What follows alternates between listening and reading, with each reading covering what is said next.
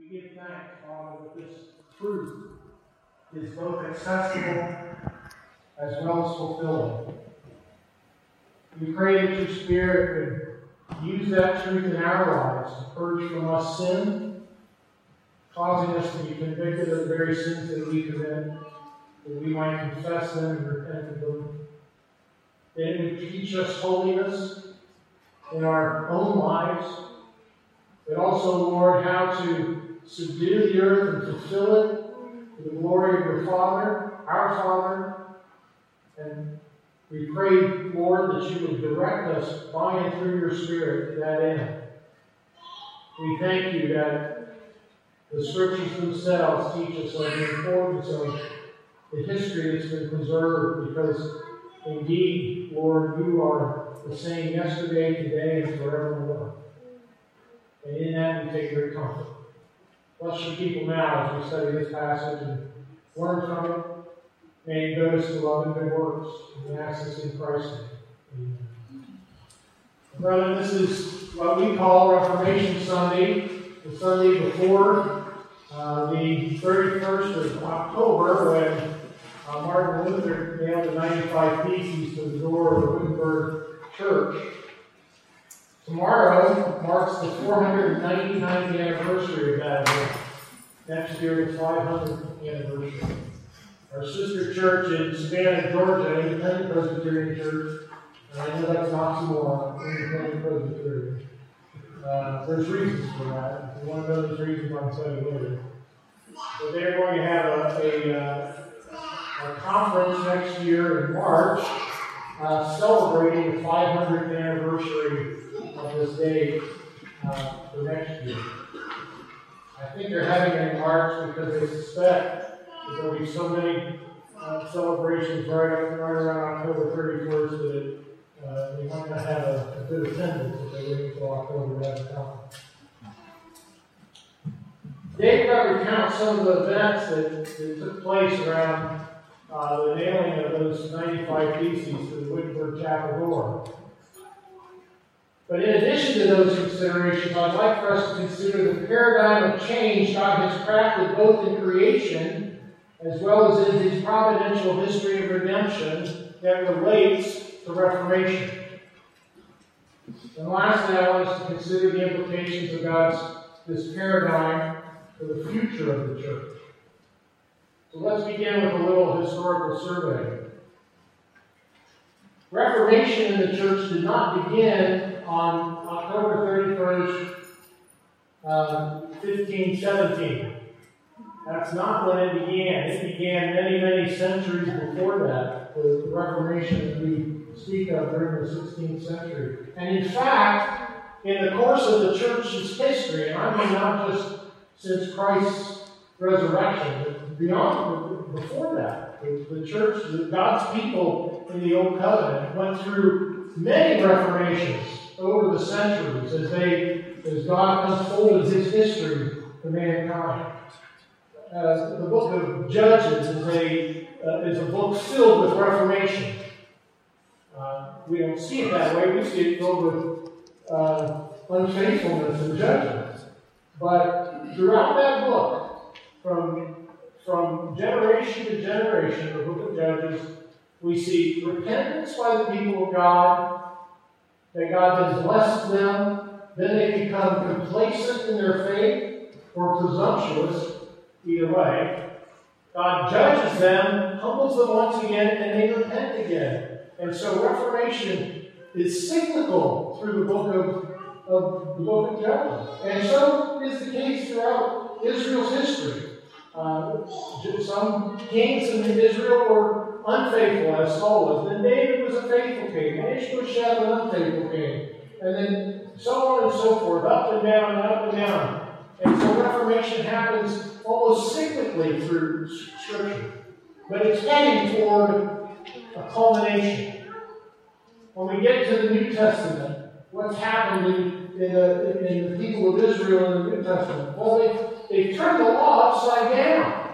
It has become a means by which they can check off a box to please God. Or as Shea points out, from the, the hymn that we sang earlier, that somehow put God in, their debt by doing this checklist, as though God, that God owes them something for their obedience. God owes, owes, owes no one anything for their obedience. Obedience should be expected, right? Let me ask this as parents when you deal with your children. What, what's expected in your house? Obedience disobedience? You, you expect obedience, right? Sometimes you reward them for that, but that's the normal way of living, right? We expect obedience. We don't expect them to. We, we do expect them to fall away from obedience only because the scriptures teach us that that happens. But we expect obedience in the home. Well, God expects obedience from His creation, that be obedient to Him. But the Israelites in the day of Christ had left the obedience of, of believing by faith in the Messiah that would come and redeem his people, and rather embrace the notion that just keeping the law was sufficient to please God. And God overturned that, did he not? Did he not overturn that in Christ? Christ comes and preaches to the people of Israel who large and large measure reject him. And as you read through the Gospels, you notice that the Gentiles, the Samaritans, and those outside of the covenant people are the ones often that are flocking to hear his message. Because he didn't bring a message just for the covenanted people, though that message is there, and we're going to look at that a little more closely in the book of Romans here in a few moments. But he brought a message for the entire world. When he's at the temple, he chases out the, the money changers. What does he say to the money changers when he chases them out? This, is, this was to be a house of prayer for all nations. That's what the temple was to be a house of prayer for all nations. And you've made it a den of thieves as he chases out the money changers. Well, a house of prayer for all nations? The temple was pointing to Christ himself. The house of prayer is not our Lord, the, the one who intercedes for us daily, who in him we intercede for the world as well. A whole, we, the body of Christ, are we not the house of prayer for all nations and from all nations? Indeed. But the people of Israel had turned their back on that. And so reformation was necessary. Reformation was necessary to reform what had been made wrong by the hands of men, reformed by the very hand of God. And Jesus Christ did that by and through his death on the cross and his resurrection for our justification. Well, Reformations happened like that throughout the centuries and millennia, even in the first millennia. Toward the end of the first millennia, uh, there was a thing called the Cluny movement. Now, the Cluny movement has nothing to do with George Clooney. Uh, it, spelled differently, C L U N Y, the Cluny movement. And it was a it was a reformation that happened in the began in the ninth century, late ninth century, and continued up until uh, the early part of the eleventh century. And it was in the monastic orders that it actually happened. But what these monks had come to realize was that the church had become so intertwined with secular humanism in the culture that it had lost its identity to the ordinary means of grace. And so they promoted the use of the ordinary means of grace. Now, they also promoted some things that we wouldn't agree with, so I don't want to, to make, make it as if the Cluny movement was the, the precursor to the Reformation as we know it. But it was an effort by the people of God to throw off the shackles of secular humanism and embrace the truths of the Scriptures, albeit uh, a, a less potent effort than would come during the Protestant Reformation. Well, in the 13th and 14th centuries, there were evidences beginning in those two centuries for the work that would happen in the 16th century, 1517, when Martin Luther would na- nail the 95 Theses to the Wittenberg door. For instance, Thomas Bradwardine was teaching in a seminary in England. Do you recognize that name, Thomas Bradwardine? I doubt eh, eh, few of you do. He was John Wycliffe's mentor.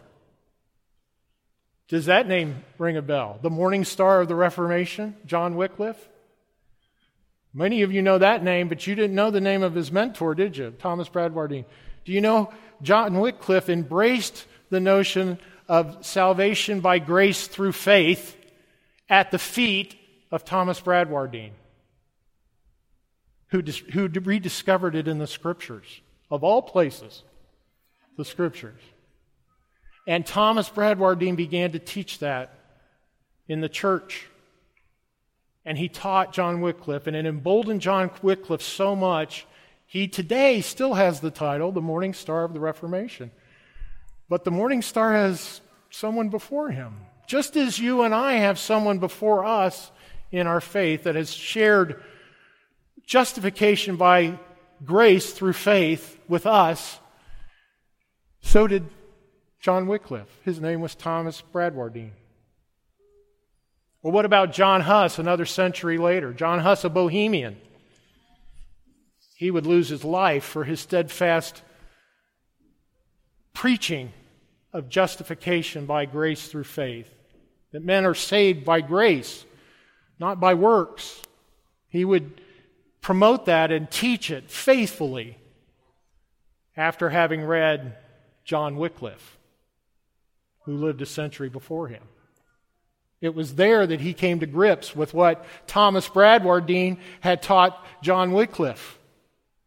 And he went back to the scriptures and combed the scriptures for those same truths. Well, John Huss then would provide many writings, the, the Roman church uh, trying to, to, to squelch this new thought, new yet old thought, original thought from the apostles, trying to squelch that, gathered up John Huss's books and burned them, ultimately would kill John Huss himself for his teachings. But some of those teachings would be preserved. Some of those books would be preserved.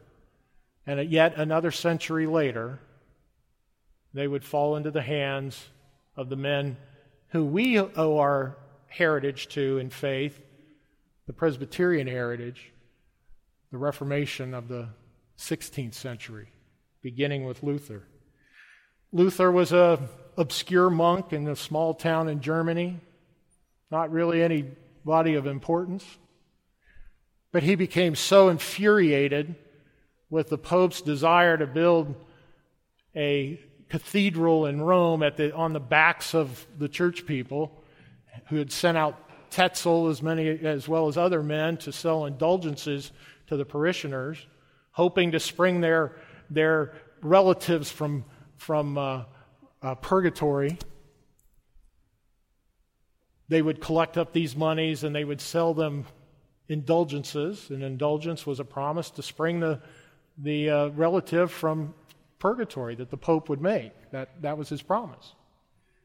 And these people would buy them up in hopes of springing they bought them up. They bought up a lie. And Luther was infuriated. Nearly all of the 95 theses have to deal with the sale of indulgences and their consequences on the church. And on the eve of All Saints' Day, All Hallows' Eve, Martin Luther nails that thesis to the door of the Wittenberg Chapel. And sparks a fire that still burns today. Now, I've said all that to say this Trinity Presbyterian Church is a branch on that limb called the Reformation that reaches back not just to Martin Luther, but all the way back to the apostles and their teaching.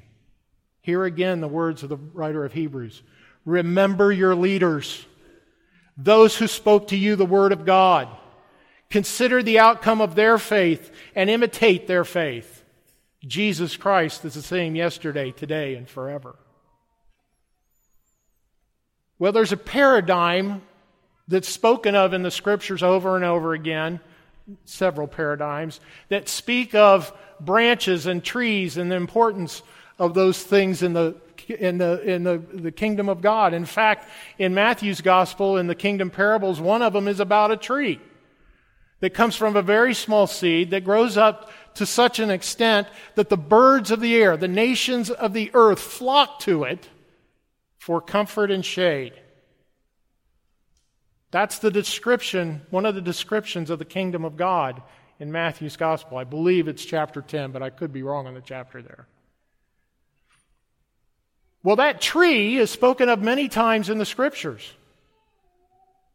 It's spoken of in, in, in the earliest parts of scriptures. In the garden, it's the tree of life, which reappears in the last chapter of the book of Revelation as Christ Himself, the tree of life. That's the tree that Adam and Eve were kept from after they sinned by the cherubim that were placed at the entrance of Eden. They, it was so that they couldn't get to the tree of life. But that tree would come to earth in the person of Jesus Christ, who died on the cross, rose again for our salvation, who rent the veil of the temple. That thing that kept man away from God, the, the presence of God in the temple, Jesus Christ at his death rent the veil, tore it in two, so that we could now come into the very presence of the living God. Jesus made life for us possible in him. And those who abide in him will have eternal life. And not just any kind of life, but Jesus says, I've come to give you abundant life. Abundant life. There are two passages that I'll read from today during communion. One is John 15 and Romans 11. These are passages that are familiar to our congregation because I've spoken of them often. And there, in those two passages, Jesus describes those who make up his church as branches in the tree of life. So let's turn first to John chapter 15. And I'm going to read for you the first 13 verses.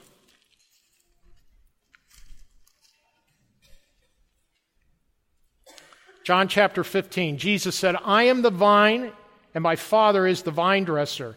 Every branch in me that does not bear fruit, he takes away, and every branch that bear fruits, he prunes that it may bear more fruit. You are already clean because of the word which I have spoken to you. Abide in me, and I in you.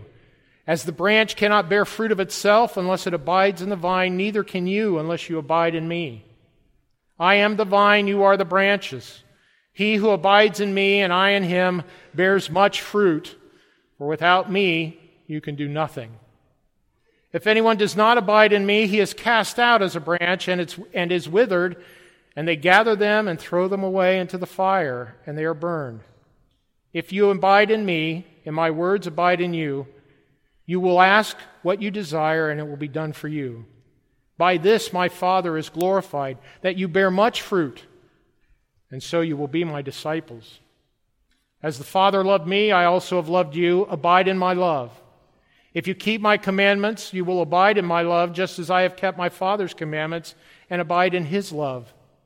These things I have spoken to you, that my joy may remain in you, and that your joy may be full.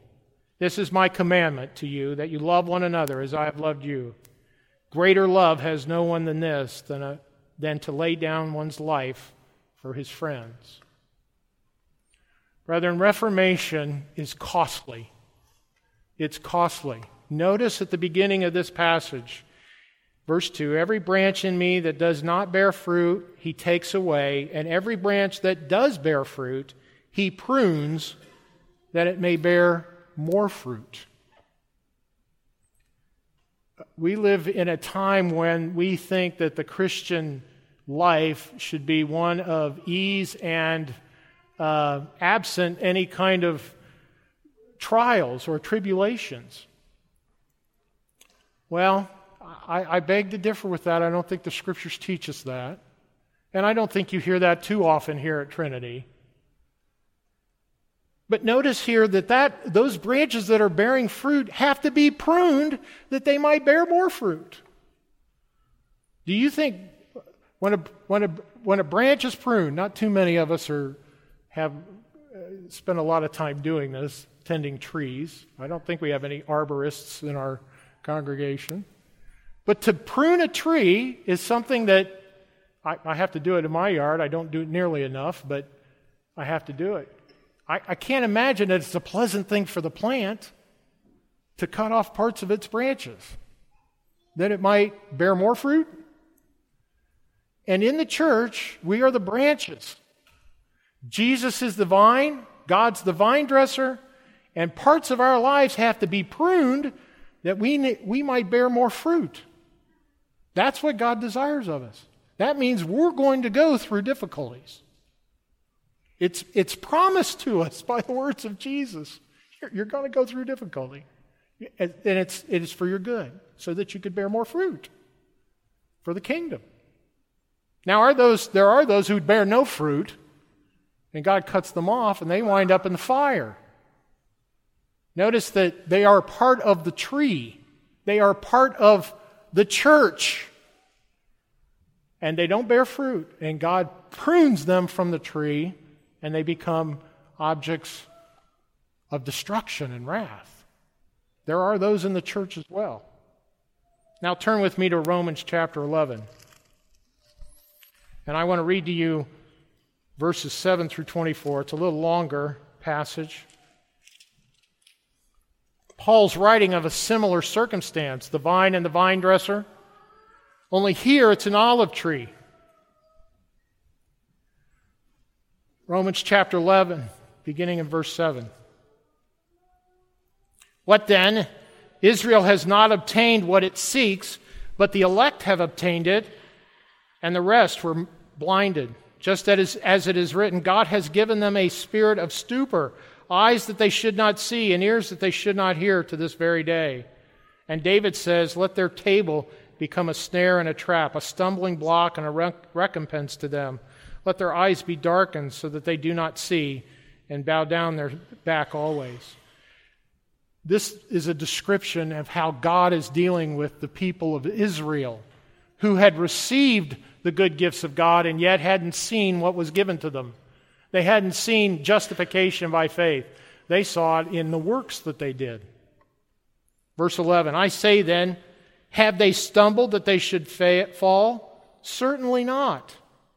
But through their fall, to provoke them to jealousy, salvation has come to the Gentiles. Because of the fall of Israel, in that very first century, justification came to us, the Gentiles.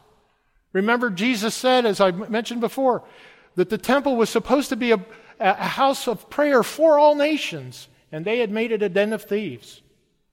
Because God divorced himself from Israel, justification came and salvation came to we who are Gentiles. Verse 12. Now, if their fall is riches for the world, the Gentiles, and their failure riches for the Gentiles, how much more their fullness? Listen to what he says. For I speak to you Gentiles, inasmuch as I am an apostle to the Gentiles, I magnify my ministry. If by any means I may provoke to jealousy those who are my flesh and save some of them. He's speaking now in that verse of the Jews. For if their being cast away is the reconciling of the world, what will their acceptance be but life from death? For if the first fruit is holy, the lump is also holy. And if the root is holy, so are the branches. If some of the branches were broken off, and you, being a wild olive tree, were grafted in among them, and with them beca- became partakers of the root and the fatness of the olive tree, do not boast against the branches. But if you do boast, remember that you do not support the root, but the root supports you. You will say, then branches were broken off that I might be grafted in. Well said. Because of unbelief, they were broken off. And you stand by faith. But do not be haughty, but fear. For if God did not spare the natural branches, he may not spare you either. God did not spare those who were of unbelief in the branch, on the branches. He cut them off that he might engraft us in. But guess what? Don't, don't assume too much here. If God judged them for unbelief, will he not judge you as well? He cut them off and they were part of the root and the branch. He pruned what was not fruitful, that he might bring in something that was more fruitful. The paradigm here, brethren, is growth, maturity, and fruitfulness. That is the expectation of God in His church. And when these attributes are not evident, cultivation takes place. God prunes away the unfruitful and replaces it with that which bears more fruit. And it seems to be cyclical, as I began the sermon with those, the examples of, uh, in the book of Judges. It seems to be cyclical.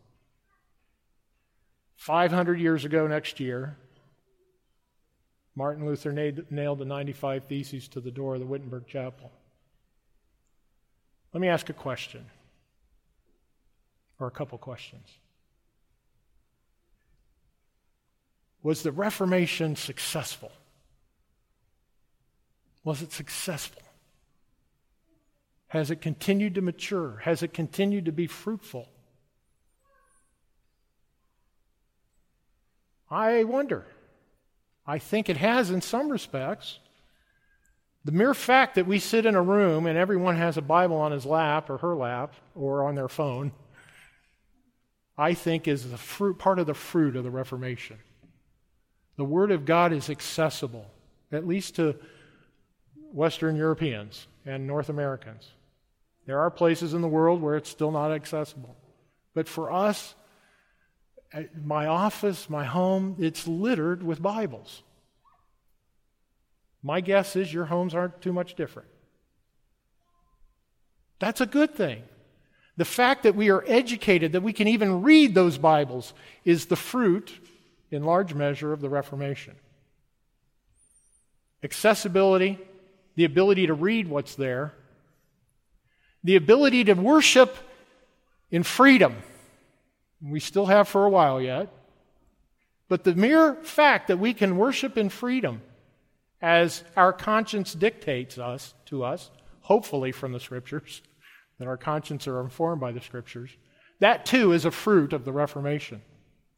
These are th- successes that have come from the Reformation. But let me ask this Has it swept over the entire world? You would think in 500 years that would be plenty of time for that, that tree to mature and bear lots of fruit, be pruned back that it might bear more fruit, and that that reach would have encompassed the earth. I think that it hasn't. That's my assessment. That's not to say that I despise the Reformation. I'm grateful for it. But I want us to consider this Reformation happens over and over and over again, both in the scriptures and the history of God's providential redemptive work. It happens again and again and again. I don't think the Reformation of the 16th and 17th century is the high point of the church. That may surprise some of you. I think the high point is yet to come.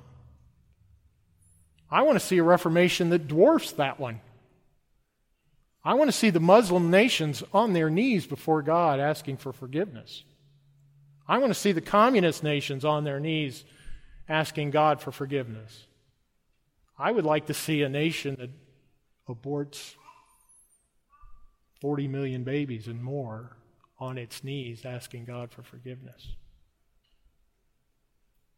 To me, that reformation still has to come. We have much to give thanks for, but there's still much more to be done by the Spirit of God working in the world through his people. Brethren, it was the purging of unfruitful branches in the 16th century that brought about substantial change. The reformers were men who went back to the faith of their fathers and our fathers, who sought truth, as our passage tells us. They sought that truth from the apostles who were taught that truth from Christ Himself. So let's go back to our, our passage. Remember your leaders. Now, but before I go here, I got, I got to be a little bit careful. This passage is really speaking to the church to say, Remember the ones, the leaders who are in your presence. That's truly the, the thrust of the passage, so I don't want to mislead you there. The, the writer of Hebrews is saying, remember the elders, look at it, look at their lives, see if they're faithful men, if they are worthy of following, and see what they're teaching you from the scriptures. But I think that principle stretches over the millennia. And I, say that because of verse 8. We'll get to there in a minute. But remember your leaders, the apostles, who taught you the ordinary means of grace, those who spoke to you the Word of God. That, I think that's a qualifier that we can't dismiss. These have to be faithful men to the Word of God. We have to be Bereans in this regard. When they say something to goad us to righteousness, does it fit with what the Scriptures teach? And if it does, yield. You're yielding to the Word of God. Consider the outcome of their life. Consider the outcomes of the apostles in their lives. The men throughout the ages who promoted Christianity to the point of death in some cases. Men like John Huss. Men who gave their lives for their brethren. Consider the outcome of their lives and imitate their faith. Brethren, we have good examples to imitate. Faithful men who embraced the Word of God and held it high understanding they were sinners, winsome in that regard, having c- confessed their sins and repented, but holding high the Word of God, the Word made flesh, who dwelt among us, and we beheld His glory as of the only begotten Son of God, full of grace and truth, Jesus Christ. And then verse 8 Jesus Christ is the same yesterday, today, and forever. This isn't something that we need to shrivel up in cowardice and say, oh, maybe this doesn't work for our day and age. No. Remember the men who believed this during the time of Christ. And remember the men who believed it all the way up through the day you were born.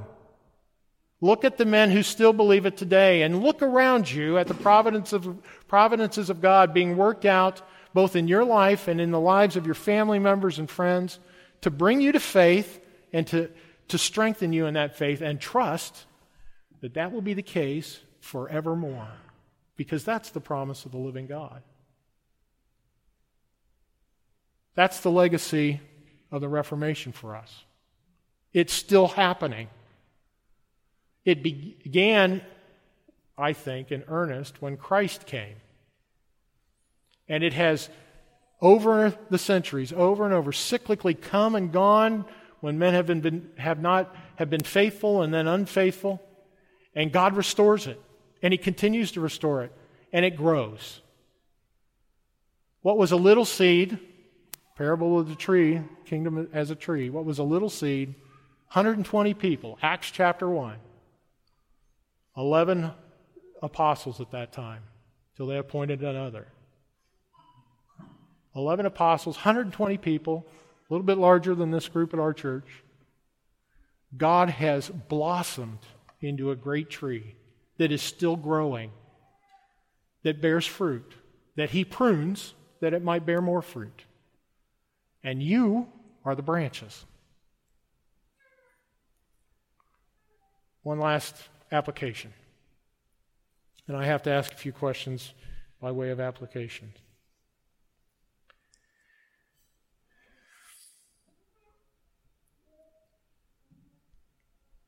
What needs to be pruned from your life that you might bear more fruit? I read in John's passage 15 that every one of us has to be pruned that we might bear more fruit. What does God have to cut away in your life? Ask that question and be serious about it. What's in your life that has to be taken out that you might bear more fruit? Is it sin? Is it envy? Is it cowardice? The lust of the flesh, the lust of the eye, and the pride of life, do those ring a bell? Be honest with God. Ask God to prune that stuff from you that you might bear more fruit, that He might be honored, that His kingdom might be growing as it ought. I want to pray that prayer more often in my own life. What has to go? And am I willing to let it go quickly? And I'm, am I going to be diligent before God to see it gone? Asking Him over and over to purge these things. Ask yourself that question. And in doing so, remember Romans 11. Don't look upon this in the wrong way. Just because God has shown you grace doesn't mean He won't cut you off if you don't remain faithful to Him. Ask God to be faithful always. And ask Him to give you love for those in the church who are struggling with the same kinds of things, being pruned. And encourage them. Encourage them to persevere in their being pruned. Uphold them in prayer. Intercede for them as Christ does for us, that they might bear more fruit. And then lastly, we live in an age where our faith is tested. Guess what? That's not new either. Uh, uh, we're going to see more and more of that. Okay. Okay. We need courage.